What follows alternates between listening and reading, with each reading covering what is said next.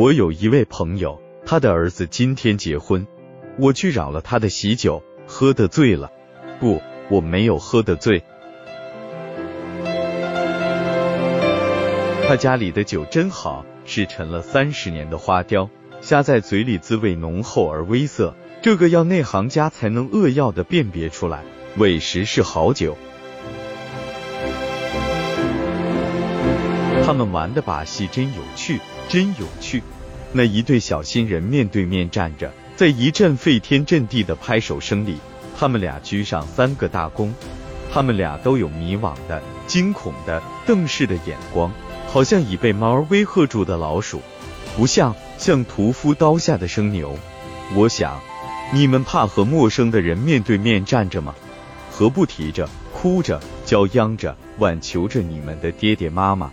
给你们换个熟识的、知心的人站在对面呢。我想的晚了，他们俩的功已居过了，我又何必去想他？那些宾客议论真多，做了乌鸦总要呀呀的叫，不然就不成其为乌鸦了。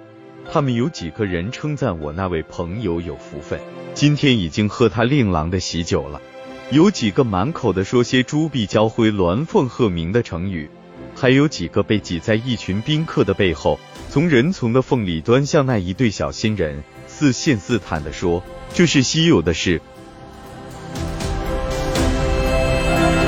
我没有开口。那几个说我那位朋友有福分的，他们的话若是有理，今天的新人何不先结了婚再喝奶汁？那几个熟读成语词典的，只是搬弄矿物动物的名词，不知他们究竟比你些什么。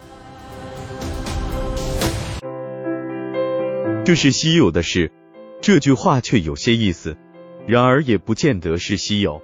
稀有两字不妥，哈哈，我错认在这里批改学生的文稿了。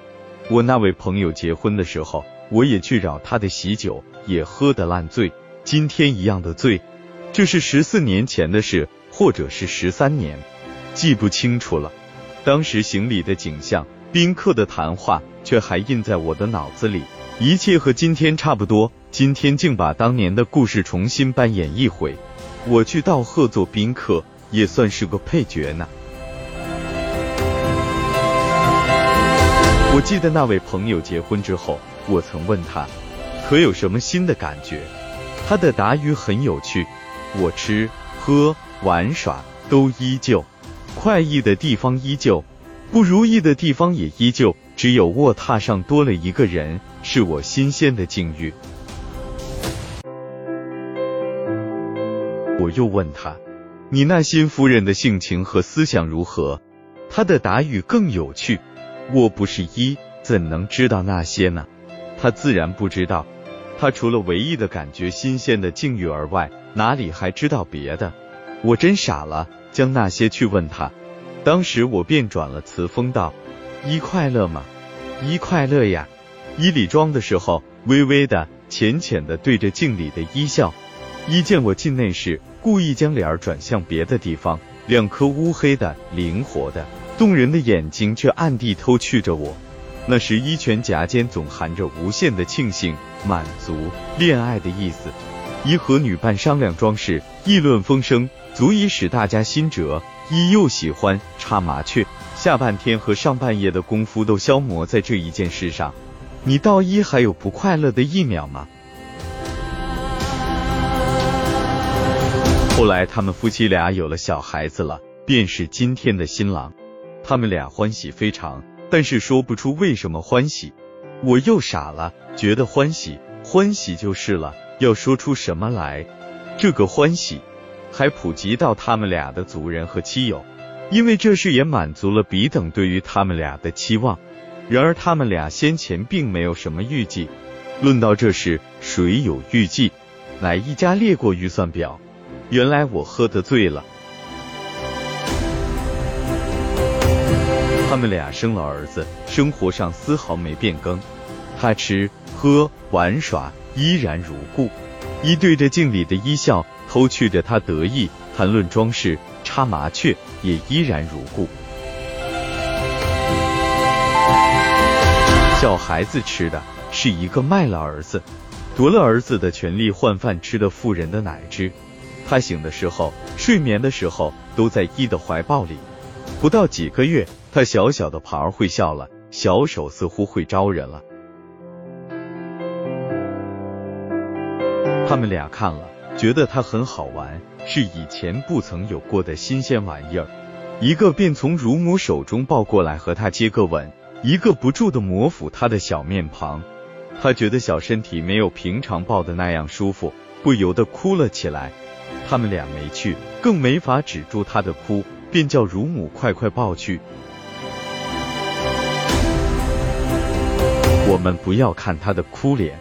那小孩子到了七八岁，他们俩便送他进个学校。他学些什么？他们俩总不问。受教育原是孩子的事。哪用父母过问呢？今天的新郎还兼个高等小学毕业生的头衔，他的同学有许多也来道喜。他们活动的天性没有一处地方一刻功夫不流露。刚才竟把礼堂当作球场踢起球来。然而对于那做新郎的同学，总现出凝视猜想的神情，好像他满身都披着神秘似的。我想今天最乐意的要算我那位朋友了，他非但说话，便可一声奏也柔和到十二分，弯着腰，执着壶，给宾客斟酒，几乎要把酒杯敬到嘴边来。他听了人家的祝贺语，眉花眼笑的答谢道：“我有什么福分？不过干了今天这一桩事，我对小儿总算尽了责任了。”将来把这份微薄的家产交付给他，教他好好的守着，我便无愧祖先。我忽然想起，假如我那位朋友死了，我给他传家传，应当怎样的叙述？有了，简简括括，只要一句话：他无意中生了个儿子，还把儿子按在自己的模型里。呀，云木之文哪有这种体力？原来我喝得醉了。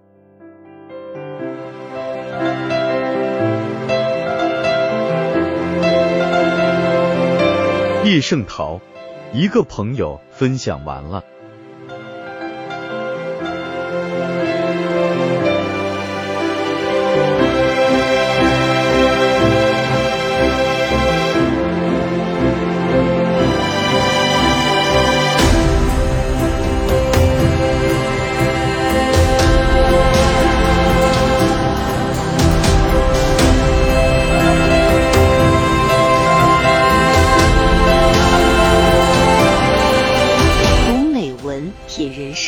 看世界，打开心灵的锁。小伙伴们，下期再见。